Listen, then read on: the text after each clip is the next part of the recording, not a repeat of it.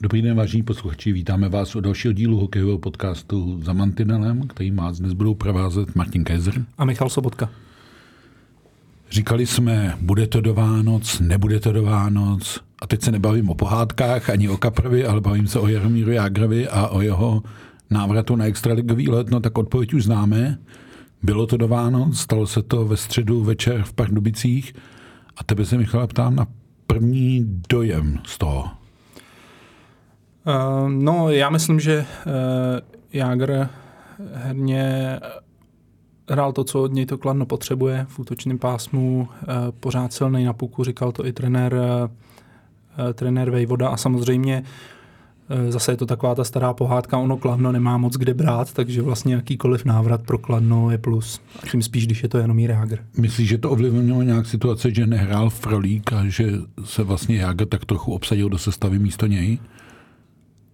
To nevím, možný to je. Eh, já jsem byl v úterý na tréninku Kladna, vím, že Jágr po, říkal, že po reprezentační přestávce se plánuje zapojit do toho plného tréninkového procesu. Já jsem osobně čekal, že nastoupí až po Vánocích, že ten, ty dva nebo tři tréninky, možná kolik z těch uh, absolvovat, že mu stačit nebudou. Ale je možný, že absence Michala Frolíka v tom hrála roli. Mm-hmm. Já ještě když porovnám, když jsem viděl jak hrát 9. prosince exibici na Spartě k výročí 120 let klubu, uznávám, že to byla exibice, a včerejší výkon v Pardubicích, tak se za ty dva týdny hodně posunulo. Jako je vidět, jako že na sobě zapracoval. Ono je to vůbec problematický mluvit o Jágrovi. To je hokejista skutečně od Pána Boha, který některé věci prostě nezapomíná a umí je a vždycky se bude umět postarat o puk, vždycky bude důrazný u mantinelu, eh, vždycky od toho mantinelu dojede s tím pukem vět, ale to třeba jak připravil vlastně první kladenský gol, kde pro Jakuba Strnada už to byla celkem lehká dorážka, to byla taková typická jágrovina. To znamená, že on nic ze svého hokejového umění nezapomíná. Je tam jediná věc, je to čím dál tím méně rychlé, abych tak řekl. Ale když se podíváme mu do občanky, tak je to logický, kdy tomu člověku bude v únoru 52 let. Jako. Eh, je to tak, no, tak ta rychlost už tam eh, nebude samozřejmě. Domácí zápasy by mu o to mohli sedět víc, protože Kladno má to ještě menší. Mm-hmm, to určitě. Ale já musím zmínit, eh, když jsem šel na tohle natáčení, tak jsem se dostal k citaci Jiřího Tlustýho, která mi přišla úplně výstižná, že Jágr byl Eh, spoustu let schopný ten tým táhnout vlastně, dělat ze hráčů, kteří hrajou s ním ty lepší hráče a teď on potřebuje pomoc od těch ostatních, aby mohl naplno, naplno prodat to, co v něm ještě je. Hmm. Takže přesně, když mu pomůžou se dostat do těch situací, které on vyhledává u těch mantinelů, tak, nebo prostě v útočném pásmu na puku, tak tam si myslím, že když ho kladno do těchto situací dostane, tak mu pořád může dát velkou přidanou hodnotu. Hmm, on pořád bude ty spoluhráče dělat lepšími tím, že je bude nacházet v těch pozicích, že na sebe bude vázat hráče a tak. Nepředpokládáme, že by jak dával každý zápas gól, ale myslím si, že každý zápas je schopen připravit pro Kladno šanci. A v podstatě včera to Kladno trestuhodně ztratilo ten zápas, když se do něj vrátilo neskutečným způsobem z 0-3 na 3-3. A ještě v Pardubicích. A ještě v Pardubicích vlastně na horkém ledě, když to řeknu takhle. A ztratilo ho tak, jak bych řekl, že to kladno ztrácí. Ve chvíli, kdy má ten takzvané momentum zápasu plně v ruce, tak najednou jakoby se lekne, jakoby začne panikařit, dokonce, jestli se nemýlím, tak ten rozhodující gol padlo uh, při Kladno. kladenský přesilovce. Takže to znamená, že tohle by se s Jágrem v uvozovkách na ledě mělo stávat míň a míň. On by měl tím svým pobytem na ledě to mužstvo uklidňovat. No já nevím, jestli to bude stačit upřímně, protože hmm. co se týče jako tohohle směru, protože když hrál Tomáš Plekanec vlastně, tak to ty zkušenosti jsou taky a chodil dokonce i na ty důležité pasáže do, do eh, vlastního obraného pásma. A, to tomu nezabránil. A stejně tomu nezabránil. Mm. Já jsem jako včera po zápase to říkal tuším i Jakub Strnát, autor toho prvního gólu, že zase je prostě chyba na konci třetiny, která hmm. jako ten tým morálně zabije, když to tak řeknu. A zvednutý, v tu chvíli zvednutý, zvednutý tým, že V úterý, v úterý když, když, když jsem dělal rozhovor s Eduardcem Traumaxem, kladenským útočníkem, tak ten říkal v podstatě to samý, že hmm. už neví, čím to je, že ty třetí třetiny jako kdyby měly v hlavě nějakýho červíčka pochybností, že ten zápas vlastně můžou vyhrát hmm. a hmm. morálně to pak eh, nezvládnou. Vraťme se ještě maličku k Jágrovi, 14 minut ice time, to je asi to odpovídající, co by mělo. Zaujala mě tam jedna věc, že v přeslovkách ne, si neříkal o tu dominantní režiskou roli, ale spíš chodil bourat před branku. Myslíš, že to je jako posun v Jágrově herní strategii? No, myslím, že jo, minimálně i eh, s tím takhle budou počítat ze začátku, pokud jim ty přesilovky budou fungovat, tak to tak nechají, protože i, i, i, o ten trénink v úterý on před tu bránu chodil, když trénovali přesilovky. Pokud se dostane na tu, na tu první přesilovku, tak si myslím, že z těch kruhů ani moc hrát nebude, protože z jedné strany tam je Kuba Klepiš, co by vlastně alternativa za Tomáše Plekance a z druhý tam mají Traumaxe, který dal 11 gólů, hmm. takže tam z té pozice ho asi e, těžko, nebo by bylo zbytečný ho tam odsu, odsunovat pryč.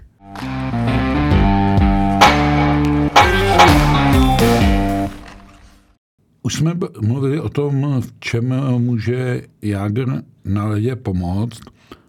Myslím si, že pomůže i v tom, že budou chodit lidi. Pořád je Jager kvalitní hokejová značka, na kterou se člověk přijde podívat navíc vědomím toho, že nikdy nevíš, jestli to už není naposledy, ale včera se Jágr tvářil tak, jako, že bude hrát dál, že to je prostě naskočení do extraligy.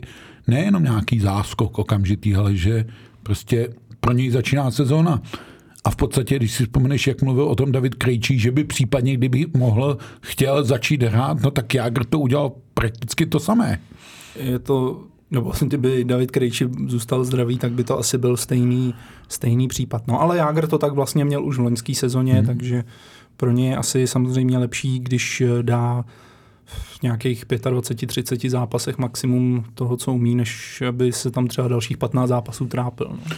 Ono, už jsme o tom mluvili, ona i ta tabulka se začíná tam dole trošku rozevírat, nebo hm, ty rozestupy začínají být veliký protože Kladno má sice o dva zápasy méně než Mladá Boleslav a má na něj 6 bodů, ale už ztrácí 5 bodů na Vítkovice a na 11. Plzeň dokonce 11. Takže eh, řekl bych, že kladenské starosti budou teď o to nepřiblížit si Boleslav k sobě, než někoho moc nahánět no, skoro, a dohánět. Skoro bych i teď řekl, že v pátek to je takový klíčový zápas dost pro Kladno, protože mm. má doma Vítkovice, mm. takže kdyby Kladno s Vítkovicemi se prohrálo... by trochu zvedli, to je třeba přiznat. Jako. Je to tak. No. Navíc už jsme tady mluvili o tom, že Kladno má problémy ty zápasy dotahovat, takže mm.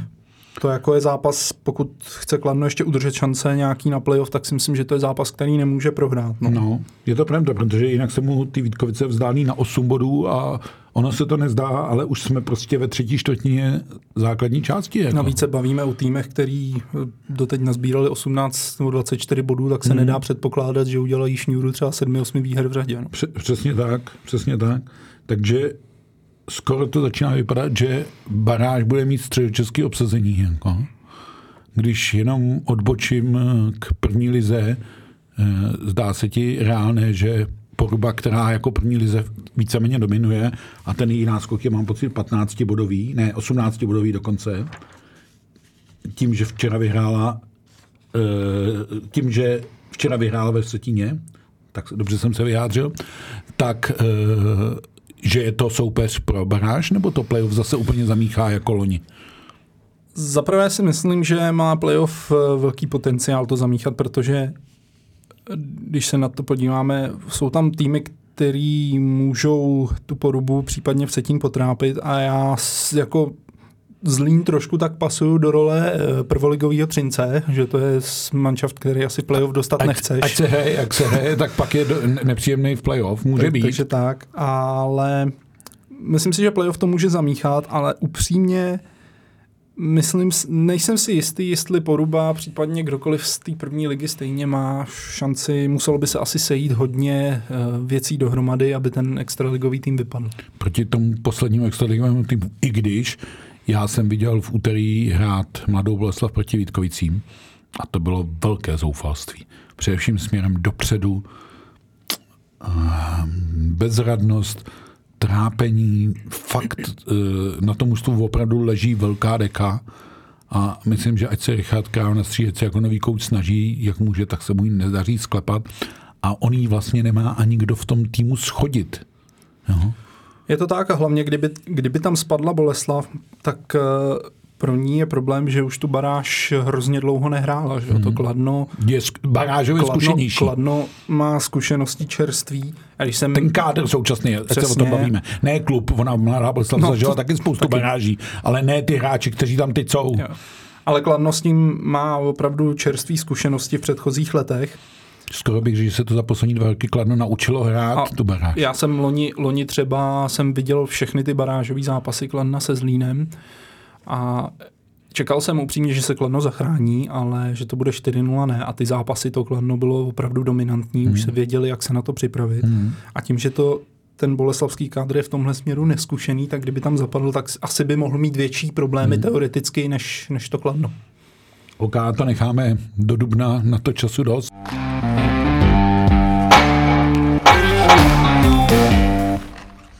Když se podíváme na Extraligu, tak vlastně ten Jágrův návrat všechno trochu zasněnil, ale jednu věc by zasnít neměl a to je 34 nájezdů v Třinci. Viděl jsem lecos, ale tohle jsem skutečně neviděl. Ono se to natáhlo téměř jako na půl hodiny, celý ten ensemble rozstřelový, takže neuvěřitelný. Eh, pikantní je, že vlastně začalo to Horákovou kličkou do backendu a skončilo to Horákovým ruským blafákem, kdy prostě dostal kru, eh, puk na kruhy, napálil to, napálil to neuvěřitelně přesně, nutno říct. A tím Kacedla překonal, ale odehrál se celkem 34 nájezdů. Nemůžu se tě ptát, jestli jsi někdy viděl, protože vidět si to nemohl. V extralize se to nikdy neodehrálo, nic podobného. Uh, skoro jsem si říkal, a potvrdil mi to pak i Jakub Kovář, že někteří hráči už si říkají, ať už je konec, ať už to máme za sebou. Někdy už to vypadalo, že ti hráči vůbec nevědí co a hrozně to bylo vidět na Martinu Ružičkovi, který jel poprvé nedal, po druhý nedal a po třetí už jet nechtěl, evidentně. Zdeněk Monták na ní sice jako jasně ukázal, tak jel, trenér se musí poslouchat, ale bylo vidět, že už vůbec neví, co má s tím pokem dělat, že si absolutně nevěří. A bylo to tak v kontrastu s těma mladejma, 17-letým Sikoro, 18-letým Hásem, kteří se s tím moc nemazali a zkusili to. Na podruhý už jim to nevyšlo, přece jenom ta drzost toho mládí má nějaký limit.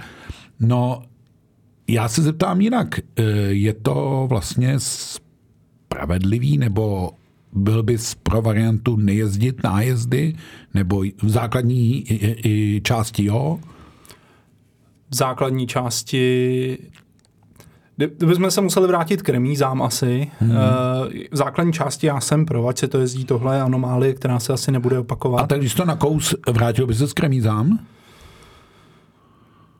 Myslím si, že by to mohlo mít eh, určitý vliv na ty týmy, že kdyby byly remízy, tak eh, by třeba ke konci zápasu za vyrovnaného stavu nekalkulovali s tím, tak máme bod, pojďme si to tady dohrát, eh, uhrajeme si druhý navíc v prodloužení nebo v nájezdech. Myslím si, že by ty týmy třeba chtěli víc rozhodnout ten zápas v těch posledních třeba pěti minutách. I, I když já musím říct, že já jsem velký pamětník, takže pochopitelně remízy pamatuju, ale už jsem si docela zvyknul, že hokejový zápas musí mít vítěze. V podstatě mi to nevadí. Nevadí mi ani to prodloužení 3 na 3, který shodou okolností Třinci se hrálo zhruba pět minut odpovídající reálnému času ze spoustou šancí. No a ty nájezdy, ona to byla vlastně zábava veliká. Jako. Jo? Byť únavná pro aktéry velmi jako asi nepříjemná už, ale lidi to bavilo, takže já bych proti nájezdům nic neměl. Jako no. Já v základní části určitě taky ne, já teda dlouhodobě bych brojil proti tomu, aby nájezdy rozhodovaly pro, uh, prodloužení nebo e, playoff. playoff takhle hmm, teda, no. Hmm, takže by si hned od prvního zápasu... Hned od prvního nemilosrdně teda za mě. No, vykálej to ve Vítkovicích a v Hradci po té uh, sérii, kde se odehráli vlastně uh, ne sedm, ale devět a půl zápasu. Jako. Eh, jasně přináší to takovouhle nevýhodu, ale já jsem, jako, nevím, já jsem možná naočkovaný jako NHL teda, hmm. ale já bych rád viděl tyhle zápasy prostě hrát do rozhodnutí. I když nutno říct, a uh, oba si to pamatujeme, ten jarní zápas Hradce s Vítkovicama, ten rekordní, to už nemělo moc s hokejem společného, to už bylo takové skutečně čekání na to, kdo to ukončí. E, ono to vypadalo včera podobně s těma nájezdama. Jsem si říkal, tak kdo ještě, navíc už ty hráči chodili po druhý, po třetí. Už těžko nacházíš hráče, už chodili hráči, kteří by podle mě nikdy nájezd nejeli. A ty trenéři tak nějak zoufale koukali, jako co. Takže ono se to pak dostává do situace, jestli je to vůbec ještě OK, nebo už nějaká jako rybníková zábava. No. Já ještě, když eh, se trošku vrátím k tomu uh, playoff, tak uh, tam je problém, že by se samozřejmě musel upravit trošku herní řád toho playoff, že když, hraje, když hrajou ty týmy 120 minut, taky se to může stát, tak asi by nebylo úplně dobrý, aby hráli třeba druhý den nebo Další den, den potom. No, Takže samozřejmě v NHL je výhoda toho, že když ten tým letí na playoff, tak tam letí na 3-4 dny. Takže když odehraje 120 minut jeden den a další hraje po dvoudenní pauze, tak to není takový problém jako v té extralize. No, eh, my ale máme ty, vlastně ty série nastavené, že jdou vlastně dva dny po sobě, dva dny po sobě takže ten druhý zápas, pokud si ten první bude prodlužovat, no tak ho budeš mít hodně jako dlouhý. A to už je pak jako i citelně znát, že hmm, třeba hmm. od půlky zápasu už to bude jako utahaný. No. Eh, OK, ještě na u jedné věci se u Extraligy zastavím a to je šestá prohra Litvínova z posledních sedmi kol. Už jsme tady o tom mluvili vlastně ve všech podcastech, kdykoliv dojde na Litvínov za poslední měsíc. Došel dek, došla šťáva. Došla šťáva došlašťávat trošku očekávaně teda. Samozřejmě asi, asi, asi jsme teda nemohli předpokládat, že budou prohrávat až tak často, ale asi se dalo očekávat, že Litvinov z té první trojky, kde chvíli byl, spadne. No. Hmm. A on byli vlastně v první dvojce. Hmm. A teď už není ani v první čtyřce a myslím si, že se bude sunout někam za České Budějovice a Kometu někam k sedmému, osmému místu. Tam to je Špatný je, že to vlastně pořád tak trochu stojí a padá ze sourozenci Kašelovými. Jako jo. Což je vlastně na jednu stranu překvapení, protože ze začátku sezony, vím, že jsme se o tom tady i bavili, že e, to táhnou hráči, od kterých by se to, nebo táhli to bratři Kašové, ale i hráči, od kterých by se to na první pohled vlastně zase tak nečekalo. Že? Hmm, ale Koblasa Abdul Koblasa. Koblasa šel dolů, Abdul je téměř neviditelný a to... No, jako myslím si, že mají uh, Litvinové do starosti. Myslím si, že ani Michal Gut nenaplňuje ten potenciál, který se očekával, když se vracel ze zámoří. No, myslím si, že má Litvinov opravdu jako dost velký starosti a že to může znamenat trošku sešup tabulkou, protože zase teoreticky on už má na to 12. nebo 11. místo náskok jenom 12 bodů. To už zase není tolik při té vyrovnanosti toho středu té tabulky. Jako. No, je to tak. No. Myslím si, že eh, tím cílem bude udržet aspoň tu první, eh, tu horní polovinu tabulky. Začínat před kolo doma. Začínat doma. No. Ona Extraliga teď naběre veliký tempo, bude se hrát vlastně v pátek, pak 26., 28., 30., 3., 5. furt, takže teď, teď jde opravdu o hodně všem týmům protože když teď chytneš tu formu, tak se ti může povést ta série a udělat nějaký zisk. Možná i proto naskakoval Jágr, nebo naskakuje Jágr, vzhledem toho, že nastávají prokladno důležité časy a už jsme zmiňovali, že ten páteční zápas s Vítkovicemi bude důležitý, zvlášť když v neděli hraje Kladno, ne, pardon, v neděli, eh, v úterý, pro mě je to neděle eh, vánoční, ale je to úterý 26. na, eh, na Spartě. A to bude pro ní super těžký zápas. Jo, tak říkal, že už si tam koupil lístky. Ne? No, tak teď to vypadá, že má lístek do kabiny. Asi má lístek do kabiny. A nebo uh, pro zájemce je jeden volný lístek uh, na zápas Sparta Kladno, který by měl být docela slušně vzhledem k tomu termínu, času uh, navštívený. Vypadá, že bude jeden k dispozici, tak si napište na kladenský klub. Jenom jak bude asi na ledě.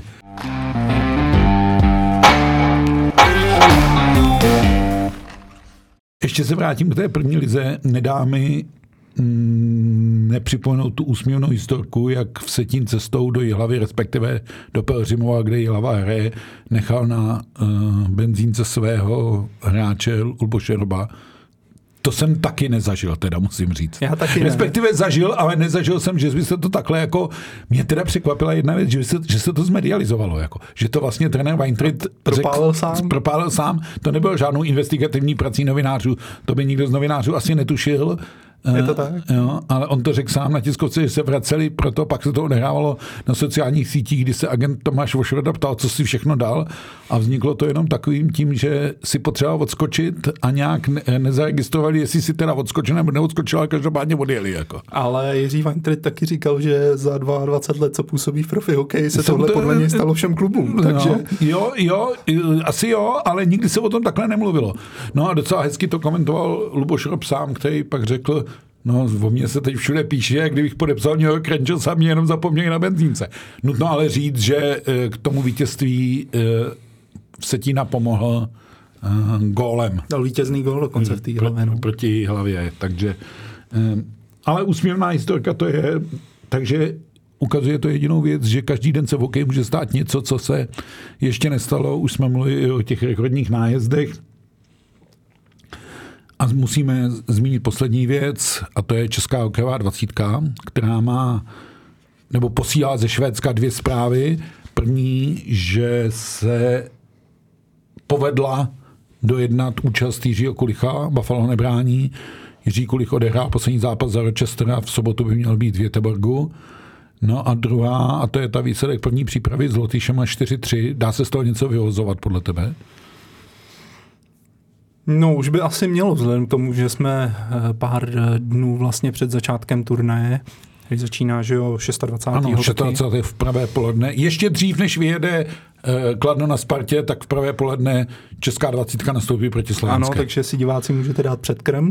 Jo, a to já nabídnu ještě jeden pak hokejový chod do toho všeho vyšperkování. Uh, takže asi by to trenéru Augustovi něco měl říct, ale třeba připomenout, že 20 hraje ještě dneska s Finskem, Mhm. mm-hmm. přípravný zápas, který si myslím, že od toho výsledku asi se bude toho odvíjet ještě víc než od toho s Lotyšema. Nutno říct, že eh, šetřil třeba Eduarda Šalého proti zápasu s Lotyšema. Eh, evidentně se ještě trošku hledá sestava, jsou tam pořád hráči navíc, takže tohle to tam trochu se hrát roli ještě může. Já jsem říkal, že přidám ještě jeden zákrm nebo jednu věc do menu, tak to jsou Pardubice na Spengler Cupu, které hrají uh, v půl třetí proti Ambry Piota. To bude taky zajímavý zápas s, s viděním české stopy na obou stranách. Jako. Proti svému Michailu Špačkovi. Ano, ano. Tak proti zájmu on v Pardubicích nějakou, nějaký čas strávil, takže, ale teď dýchá za Ambry Piota. Eh, Za Ambry Piota by měl nastoupit i Peter Miller, takže to bude taky zajímavý. Eh, Pardubice jedou vlastně taky posílený čerstvě Liborem Hajkem, včera velmi vytíženým, mm-hmm. až mě to překvapilo, jak hodně prostoru dostal od uh, Václava Varadi. Tak se zeptám, ono typovat dvacítky je velmi ošidný, protože skutečně nevíme, jaká ta síla těch mužstev bude, ale vzhledem k tomu, že máme ve skupině Spojené státy, Švýcarsko, Norsko a Slovensko, tak bych řekl, že musíme nejhůř z třetího místa postoupit. Říkám já, ty Nejhůř, nejhůř bych eh, řekl taky, myslím si, že tam je ve hře i to druhé místo. Otáz... Nejsem si jistý, jak eh, bude dvacítka zvládat zápas Američanama, který To jsou bude- samozřejmě favoriti. To bude, to bude náročný. Ono zase na druhou stranu z té druhé skupiny si vlastně nevybereš. Půjdou tam na tebe Finové, Kanaděni, Švédsko. Švédsko.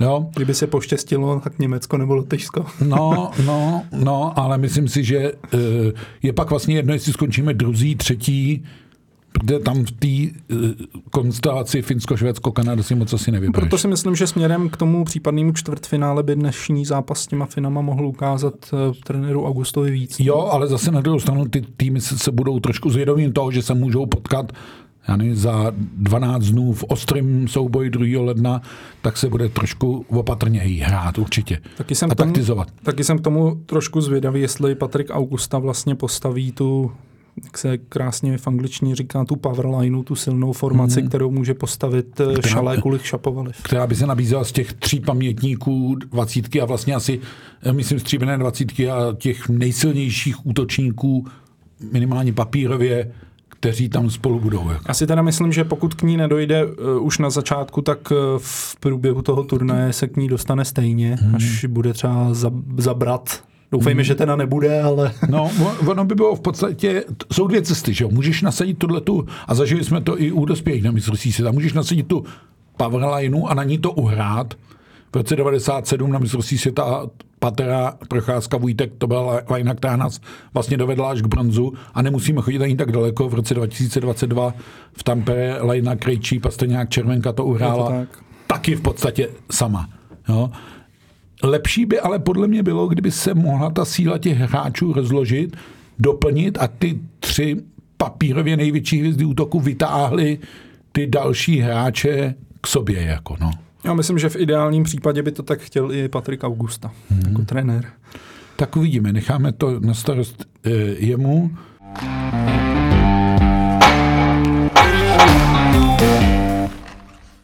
Ale jednu typovačku si přece jenom máme, co Pardubice na Spengler Cupu teda.